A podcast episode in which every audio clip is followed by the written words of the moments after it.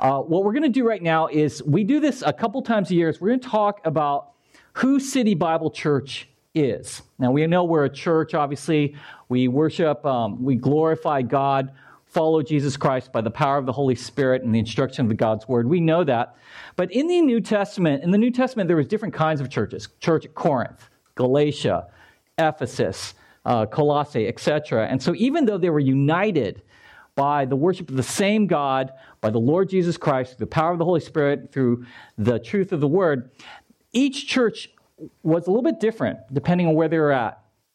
And so we're going to take a few moments to talk about what makes City Bible Church unique.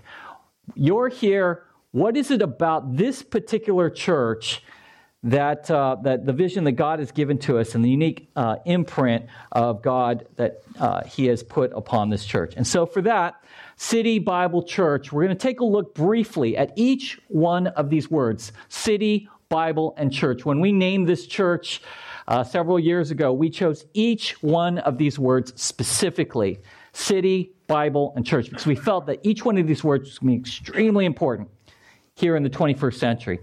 And so uh, I want to do that for a few moments, and then I'm going to talk about some things that are coming up for this church during our time. So, um, Lord, would you just bless this time? May the words of my mouth and the meditations of my heart be pleasing in your sight. Amen and amen. Okay, so for City Bible Church, what I want to do is uh, let's look at the word church first. We're going to go backwards church, Bible, city. We are a church, and we believe as a church that church should not primarily be experienced through a screen.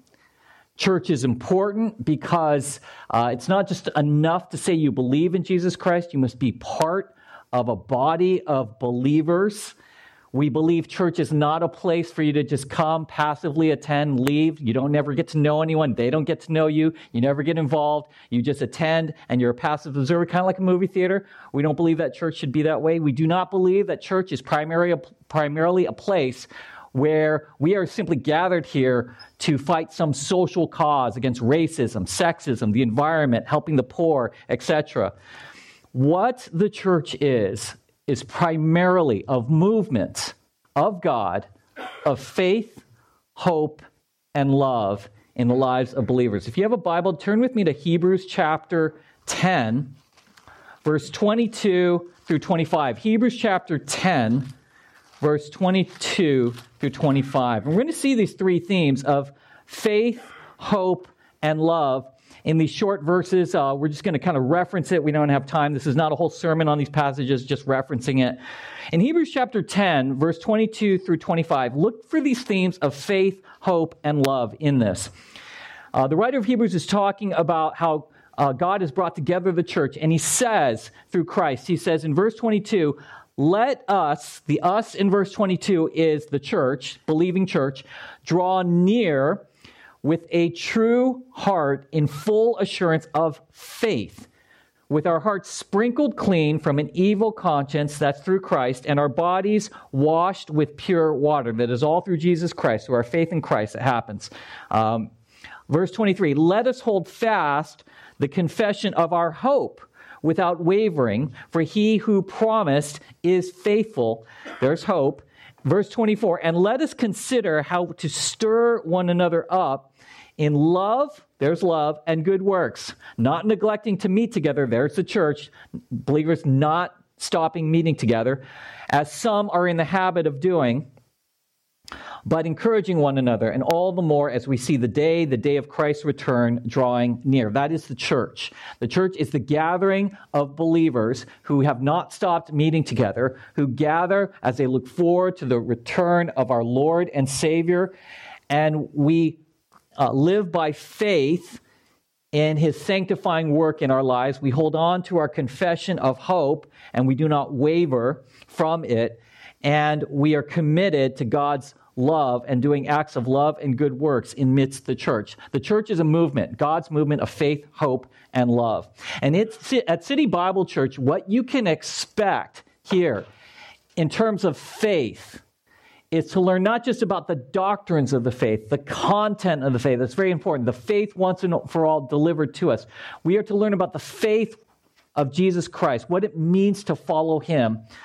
But also you are encouraged not to just learn about faith, but to live by faith. And sometimes when we come to church, we think, I just want to learn about faith. And there's a lot of Christians who are educated far beyond the level of their obedience. There are a lot of Christians that have theological knowledge, but it doesn't necessarily lead them to living by faith.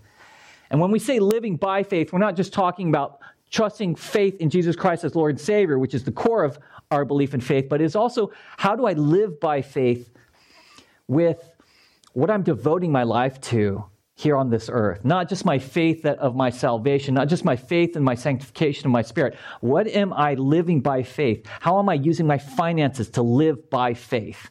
and trust God with my finances? How am I, am I taking steps of faith with my finances? Am I taking steps of faith in terms of what I'm devoting my time and my talents to, devoting it to God? Am I stepping out in faith, trying daring things for God, dynamic things for God? So I want you want to learn about faith, but you also want to live by faith. The church is a movement of faith, hope, and love. Hope.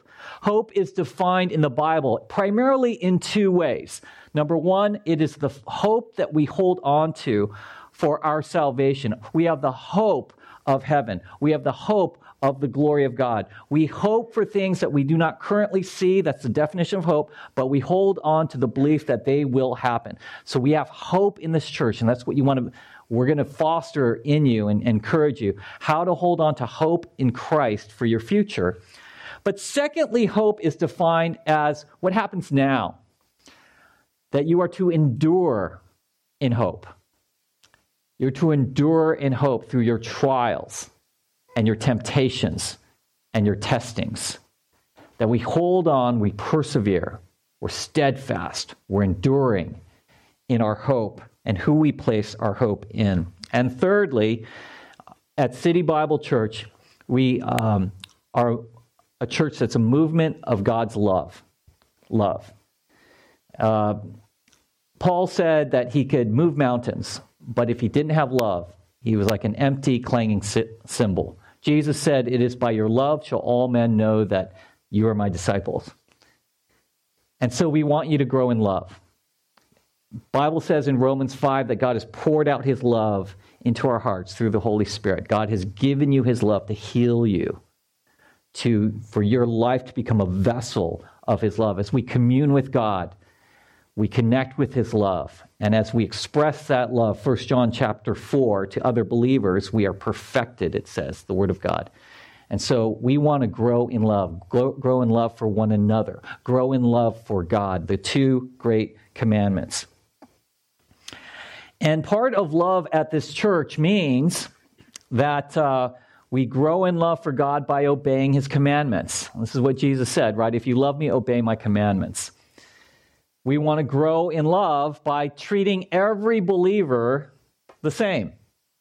This is what the Apostle James said in James chapter 2. He said, If a rich believer comes into your midst and a poor believer comes into your midst, and then you turn to the rich believer and say, Oh, sit here up in the front, but then you see a poor believer and say, Oh, well, you know, you sit there in the back, how can the love of God be in you? All right. And so as you look around in this room, rich Christians and poor Christians has to do a lot more than who has money and who doesn't have money. That might be one, you know, that's one consideration. But rich and poor also has to do with your social standing. You know, and I, I think what we want to see happen at this church is an expression of God's love where just as God, Jesus Christ, who was rich, became poor for your sake, so that you who were poor may become rich, 2 Corinthians chapter 8, we want to look around in this room right now at the faces that you see and say, you know, whether I'm rich, poor, Christian or not, uh, every Christian here, every believer gets treated as royalty. Every believer here gets embraced in love. There's no, you know, high, higher tier of Christians in this room and lower tier, depending on how much theological knowledge you have or uh, depending how popular you are. No, that does not exist here at City Bible Church, or it shouldn't. And so we want to commit here at this church that we have faith in Jesus Christ. We have hope in eternal life in Christ. And we have an enduring hope in Him, but also we love Jesus by obeying his commands and expressing that through one towards one another, doing God's good works to him, uh, to others, and for him. Galatians chapter five says, "Since you have been set free, do not leave your do not use your freedom to serve the flesh, but in love serve one another." Faith, hope, and love. That is the core definition of the church. The church should be a movement of faith, hope, and love. You and I um, should be moving with God. You should have a moving faith.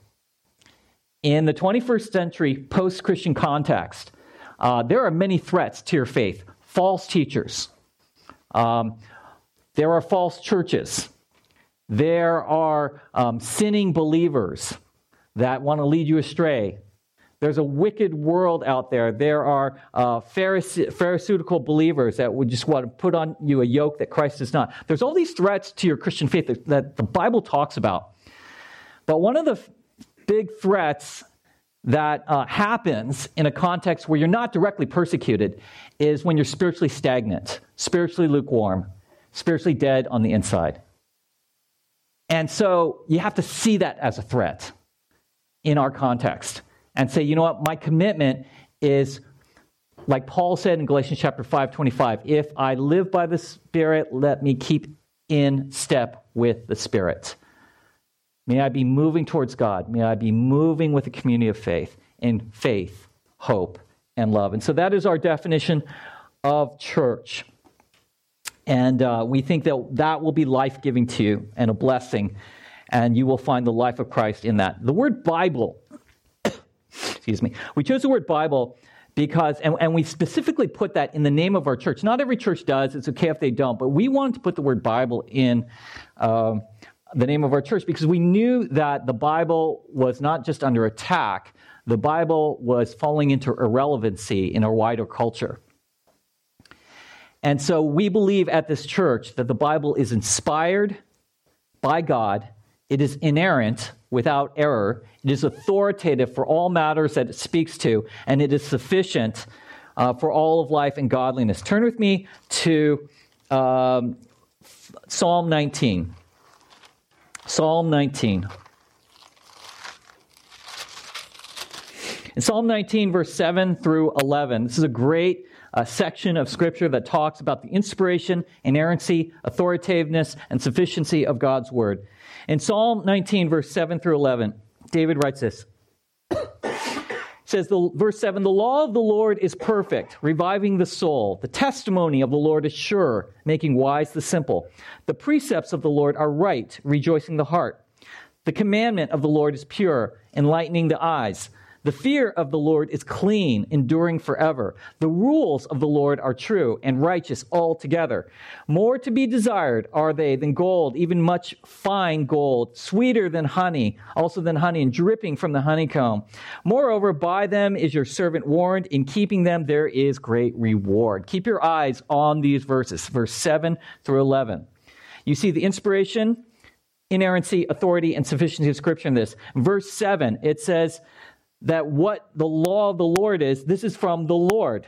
That the law is from the Lord. Verse 7. It says again in verse 7, the testimony of the scriptures is from the Lord. Verse 8, the precepts of scripture are from the Lord. Verse 9, the fear of the Lord is clean. And he's talking that in the context of scripture. So David is saying here in Psalm 19, the scriptures are inspired by who? The Lord.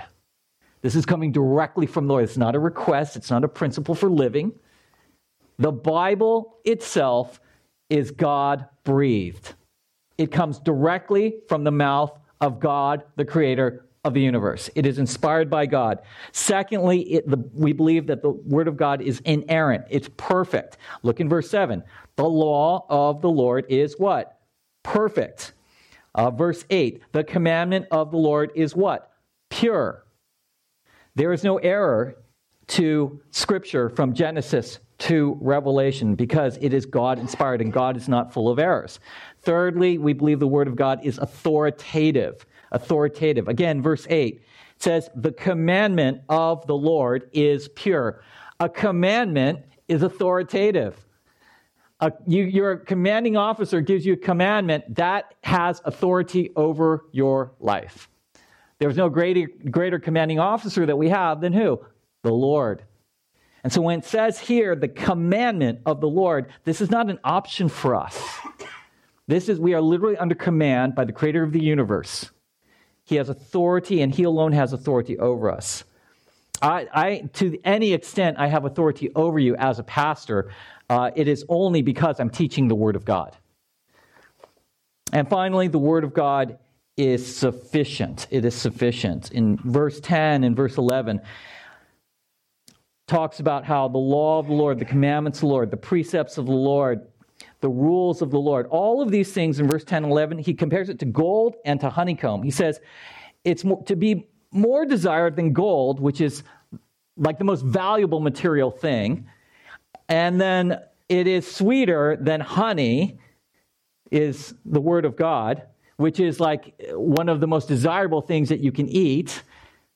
And so the Word of God here, the Bible is saying about itself, is more valuable than any material thing you can have, and it's better for your body than the sweetest thing that you can eat. It is sufficient for all things physically that you need or spiritually.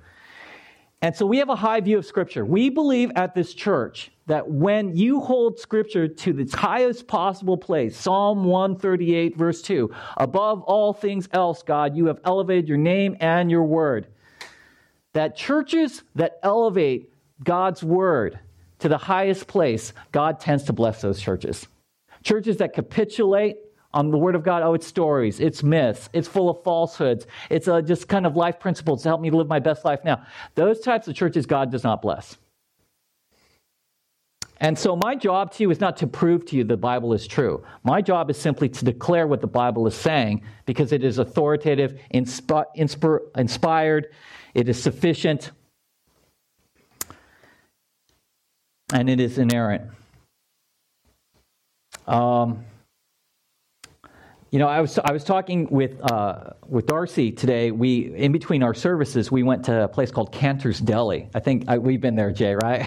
the thumbs up. Uh, it's a Jewish deli out in um, in Los Angeles, and we went there for lunch today. And I love driving with my kids on the car in the car because we just get a chance to talk in, in uh, just random things. Sometimes, sometimes we talk about deep things of the faith. And Darcy was talking about. Um, she's talking about how do you know the will of God?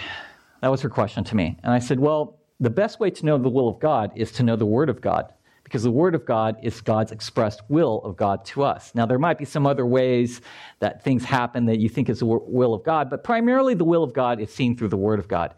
And I said to her today, it's very, very important that you as a Christian know the Word of God. It's very important that you develop a discerning mind between truth versus error, right versus wrong, uh, good versus bad through the Word of God. Why? I'm going to show you something. I want you to stay with this passage in Psalm 19. I'm going to show you the difference between churches that hold up the Word of God to a high place and churches that do not. I'll give one example. I'm going to use it from this passage, and this is exactly what I said to Darcy today. I said, You know that passage we looked at uh, at Psalm 19 today, Darcy? You know where it says um, in verse 7, look there with me. The law of the Lord is perfect. See that in verse 7? The law of the Lord is perfect. Now, when you know the Bible, you read this verse and you say, The law of the Lord is perfect. The law refers to what? The scriptures. That's very clear. And who gives it to us? The Lord. And what is it? Perfect. And so we as Christians, we take that by faith. We know that when it says here, the law of the Lord, it's referring to the scriptures. And if you are a biblically discerning Christian, you not only receive that, you believe that, you know that that is what the scripture is talking about. The law of the Lord is referring to the scriptures. In our culture today, they will mangle this verse I told Darcy and Keen. And the law of the Lord no longer becomes the law of the Lord. And I'm going to show you how it works. In our culture, false churches and people from outside the church will take a verse like verse 7. They'll say this Well, it says the law of the Lord is perfect, but didn't Jesus also say that you know, uh, that, that uh, love is the fulfillment of the law? Doesn't the New Testament say that the law, it, uh, that love is the fulfillment of God's law? Yes, it does say that in the New Testament, right? And so a fallen world will say, well, since love is the fulfillment of God's law, therefore, what we should be doing is just love people for who they are, where they're at, no matter how they want to change. And if we just affirm who people are, that's a loving thing, and that therefore is the fulfillment of God's law. And you see the difference, right? And see, if you're not a discerning Christian, you'll fall for that. And so, this is why you want to be part of a Bible teaching and believing church. When we define the law of the Lord, it is actually God's law. It is not some kind of weird, extrapolated interpretation that is used to fit the mood of the age. And so, at this church, we teach expositorily. We, we teach out of the text. We hold up biblical gospel centered counseling above psychology, above Eastern meditation. We believe that's uh, uh, that the Word of God in the context of a loving committee, uh, community is the best thing that you can have to heal your soul. Word city. We see the city as our missions field to make disciples of Jesus Christ. To make, to become and make disciples of Jesus Christ happens in the city for this church. Go turn with me to Matthew chapter 28. In Matthew 28, we're going to look at verse 16 through 20. Normally we start from verse 18, but I actually want to go to verse 16 because there's something very important in verse 17 here. Sometimes we skip over. Making, becoming and making disciples of Jesus Christ in the city where the people congregate. Notice this in verse 16. It says, Now the 11 disciples went to Galilee, to the mountain which Jesus had directed them. Okay, that's the disciples, 11 disciples minus Judas. Now watch this in verse 17. And when they saw him, that's Jesus, they, that's the disciples, worshiped him. Watch this, but some doubted. But some, is that a mind blower? The 11 were there. They had seen his resurrection. They're waiting in Galilee. They're worshiping him on one hand, but it clearly says in verse 17, but some doubted. Is that a mind blower? This is the same group of people that Jesus is about to give the Great Commission to, to go reach the entire world. And they're a bunch of people who are worshiping on one hand, but doubting on the other hand. Now, we don't know exactly what doubted means. It, it, either could have meant they doubted Jesus in some way. Are you really Jesus? You know, are, do you really know what you're talking about? That could have been doubted. Or doubted could have meant they were doubting themselves. What am I doing here? I don't belong here. We don't know what doubted means. It might have been one or the other or both, but they doubted. Have you self eliminated yourself? Have you self eliminated yourself from the Great Commission? Because you have doubt. Because other people doubt you. You worship God, but you have doubt. You're a doubtful person, and yet what we this is who the disciples were, right? And he says in verse 18, and Jesus came and said to them, Jesus says, All authority in heaven and on earth has been given to me. Let's stop there, verse 18. All authority has been given to me in heaven and earth. It's been given to me. Jesus says, I have this authority in heaven and earth. And guess what? He's giving it to the disciples with this charge. He's saying, Lo, I'm going to be with you. You will have authority. You will have authority to go out into the world and to declare boldly what you know to be true. You don't have to doubt. I mean, you, you might have doubt, but you don't have to, you don't express doubt in what you're sharing. You just declare it as true. You know, um, some of you might have a problem with authority. You're like, who am I? You know, uh, who are you guys? You have authority. I, I, I, am just unsure. Of my, you know, you know what? You know what you realize on social media you watch all these videos on social media, you watch these influencers, you watch these people talking about here's how the world is, and here's what you should do, and here's how I see the world, and you watch these videos, and you read these blog posts of these people. You know what you realize after a while? The people that you're reading, the people that you're listening to, a lot of them, they don't know a lot better about what's going on and what the truth is than anyone else. They have simply made the decision to say, I will step forward and declare what I think is true just with authority, and we'll just see who follows me. And you realize how many of these people are completely wrong in what they're saying with their predictions of the world or how the world is. And yet we ascribe to them all kinds, you know, sorts of authority that they have when they really all they're doing is just saying, I'm going to choose to have authority. They have authority in the wrong way, though. You, as a believer, have the authority of Jesus Christ to go forward to make disciples of all nations. We don't have to doubt. But I wonder how many of us as Christians self eliminate ourselves from the Great Commission because of our self doubt and we feel we lack the authority. God has given that to you, Jesus has given that to you. And so he says in verse 19, Go, therefore, and make disciples of all nations. See, what we realize in the Great Commission is it is a commission to both be missionaries and theologians. Go, therefore, and make disciples of all nations. It's pretty obviously a missionary call. Go, have a sense of movement. Go to all the nations, North Africa, or out in Africa, different areas of Africa.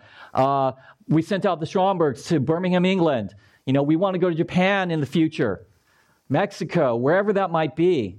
God sends us. We want to go to all the nations. Uh, the Chinese families here, uh, God has brought the nations to our church and have come to know Christ. And some of them have ministry still in China, which they are going through the airways into all the nations, baptizing them in the name of the Father, the Son, and the Holy Spirit, which we do. We just had eight baptisms uh, that we talked about, Norm uh, mentioned to us. Father, Son, and the Holy Spirit. And now, not only are we missionaries to go into all the nations, but we are also theologians, teaching them to observe all that I've commanded you. Teaching them to what? Not just know, but to follow, to observe. See, to truly make disciples of Jesus Christ, it's not just teaching, it's saying, I'm going to help you to follow what Jesus says. 95% of all professing Christians, that's like over nine out of every 10 Christians, never lead anyone to Christ. And I, I have asked this question before, and I, I think it's entirely relevant. If do you believe that there is someone in your life that if we were to go and talk to them and say, another believer that knows you, if we were to go to another believer that knows you and ask them the question, who has been influential? Who has played a major role in your life in terms of you coming to know Jesus Christ? How many of us would have people that we know would name our name? Would say, you know what? Jay, Liz, um, D'Amico, Anna, that person was instrumental in me coming to faith, to becoming a disciple of Jesus Christ. Every one of us should have people in our lives who would name our, our names. And so we need to get about this, everyone. We need to grow as theologians. We need to go out as missionaries. You have the authority of God. Jesus has given that to you. And the times that we live in are dark and they're perilous. And the Lord is searching the world, it says in Second Chronicles, for those whose hearts are fully committed to Him, for, to strengthen those hearts. You may have doubt. You may be waffling back and forth between worship and doubting. God's message to you here today is you are the ones that I want. This is the noblest thing that you can give your life to. Going out and leading others to Christ, building up the faith of others in Jesus Christ. You may have riches, you may have influence, you may be the popular person, you may build buildings, you may write books, you may do all this stuff. But if you are not making disciples of Jesus Christ, when I was 23 years old, I made a decision. I said, I will align my entire life around these two things uh, around God and around people. And uh, I never regretted that. Uh, never regretted that. Never turned back. Um, and how we make disciples in this church, it's very simple. Uh, Paul said to the Corinthian church, he said it to the Philippian church and elsewhere. Um, the writer of Hebrews says this as well. Basically, they say, follow those who follow Christ. Follow me as I follow Christ. And you may not, oh, I don't know the book, I don't know the curriculum to give to people to raise them up as disciples of Christ. I don't either, to be honest. All I do in making disciples of Jesus Christ is just do what Paul did and the writers of the New Testament. I just say, follow me as I follow Christ. Yeah, if you're around me long enough, you will definitely see areas of my own life that are not following Christ. Don't, don't follow that. Ignore that, okay? Or you can, you know, correct me if you want. But the, you're going to see areas where I am following Christ. And I'm going to call you to, I, I was at the morning service today. And, uh, you know, three of the guys were just right in front of me. I said, hey, you know what? Um, and they just happened to be right in front of me. I said, I'm reading this book right now. Why don't you guys read this book by the end of January and we'll talk about it? Just follow me as I'm following. Learn what I'm learning, do what I'm doing. Right? One of the commitment, you know, Paul came up to me at the party last night, and this is right at midnight when the, the ball was coming down. and uh, Happy New Year, everyone. I kissed my wife. You know, we toasted uh, Martinelli's. And Paul just turns to me and he goes, What's your New Year's resolution? And I was taken aback because I don't normally have New Year's resolutions. The ones we, I make, you know, are, are usually pretty lame. And I, I, thought about it for like about five seconds, and I said two things to him. I said, uh, number one, I want to um, do a better job on my prayer life. Be more committed to prayer. That I know. You know, they asked Billy Graham at the end of his ministry, what was, uh, what was your biggest regret in your entire ministry? And he said, I didn't pray more. And, you know, Billy Graham had some problems with ecumenicalism and some theology, but uh, that what he said was true. And so the second thing I said to Paul was this I want to read more Christian biographies. I want to learn more about the lives of godly men. The, the disciples are great guys, but I want to see what this has also looked like, the faith has looked like through just kind of normal people throughout church history. And so I have on this table these are the books that I'm going to commit to read by the end of February. These are all biographies by Puritans, missionaries, martyrs, John Owen, John Knox, Charles Spurgeon, uh, Jonathan Edwards, George Whitefield. I just started reading this one by Martyn Lloyd-Jones, who will go down as one of the greatest preachers of the 20th century, by the way. Um, about halfway through that book. These are all great godly men. I have these, this stack of books that uh, some of my, Lorraine have been reading with the kids. I just grabbed some of them as well. Uh, missionaries, George Mueller uh, started a, a like a, an orphanage in England, Samuel Morris, who spoke out against slavery here in America, Hudson Taylor, great uh, Gladys Aylward, great missionaries to China, Eric Liddell as well as China, Elisabeth Elliot, uh, missionary down in Latin America, um, etc. And that is inspiring to me. I want to follow their examples. They follow Christ. Who in your life are you following as, as they follow Christ? Okay? You can't do the Christian faith if you're sitting isolated in your bedroom, like Curtis was talking about. Okay? You got to have people. I want to see what it looks like. I want to see what you're doing. I want to learn from you. I want to learn from your mistakes. What does this really look like? You can't just read it on a page. You need to be discipled or follow the example of what it looks like in real flesh and blood. And I hope you have that. So that's really what our church is about City Bible Church. That's what you're signing up for by being here. And it is our goal, as Paul said in the book of Colossians, to present everyone mature in Christ. And so I'm going to end with this. Um, let's go on to the next slide. I, a few things coming up to those ends. Uh, we have our retreat, which uh, has been mentioned to you so uh, thus far. We really want to encourage everyone to sign up. Um, and the theme is water, John chapter 4, verse 14, where Jesus says, If anyone believes in me, uh, uh, uh an eternal spring of waters will flow out of him. And so we're going to take this metaphor of water um, that is traced throughout Scripture the storm, storming areas of your life when you're going through difficulty, flood, when God just wipes out evil, wash, uh, when cleansing from sin, rain that's a blessing to you, still waters, watering for growth, etc., etc., etc. We're going to look at these different themes in the retreat. You're going to have opportunity to, to choose different tracks that fit kind of where you're at. Uh, we're going to get confirmation. It looks like it's going to go through. We're going to get confirmation this week.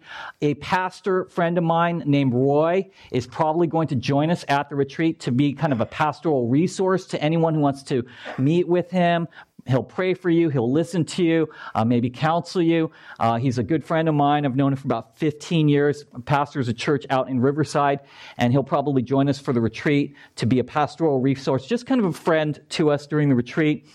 Um, but that is going to be fantastic. And I want to see, you know, if you can be there, be there. If you have to call in sick for work, you know what? I, I think God will understand, all right? Do what you got to do to be there. And you can confess your sin of lying at the retreat. It's fine. Jesus covered it all.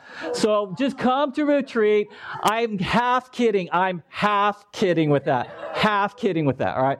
So, um, all right, let's move on. Uh, so we have another picture of uh, the Chinese group of, of just all these families that we have seen God do tremendous things in your life uh, over this past year. And we're going to have um, a, a, little leadership retreat next weekend. But one of the things we're going to talk about is how can we come alongside what God is doing in the Chinese families to encourage them in their faith. And my hope for you guys here is that 2023 would be a year where God identifies people in your life for you to reach out to and lead to Christ. Who would that be? My hope for you guys is that in 2023, the Lord would grow you in your faith and hope and love. And so that is going to be a priority in our church, what God is doing amidst your midst in 2023. Um, this is a picture from downtown. LA, Little Tokyo. Uh, what is our next steps there? Where is God leading us for there? I'm really excited to see what God reveals from that. Bottom picture, you want to be thinking about Easter weekend. Remember, Easter weekend, we've been doing this the past several years um, we're going to do second day again, which is an opportunity for you to do a creative testimony of uh, kind of your struggles in their faith and how God is working redemptively through that. So that will be happening. You want to be thinking about that. We'll give details pretty soon. And the two books that I've written on the future of the church and the future of what it means to be human will be coming out uh, this year. And so I'm very excited about that. I've been working on that very hard uh, for a long time. And so I think that will be a, a God can use that to let other people know about our church and to bring Him glory. And so um, that could be a good thing. A um, couple more things that will be done. Um, starting next week, for the next three weeks, again, we're taking a break from our series in the book of Romans. We're going to pick that up after the retreat again. We left off in Romans 6. Next three weeks, we are going to be talk, doing a mini series called um, a first century faith for the 21st century family. A first century faith for the 21st century family. And it's going to be three weeks on looking at different scriptures in the Bible of what a godly family looks like. So that will start next week for the next three weeks.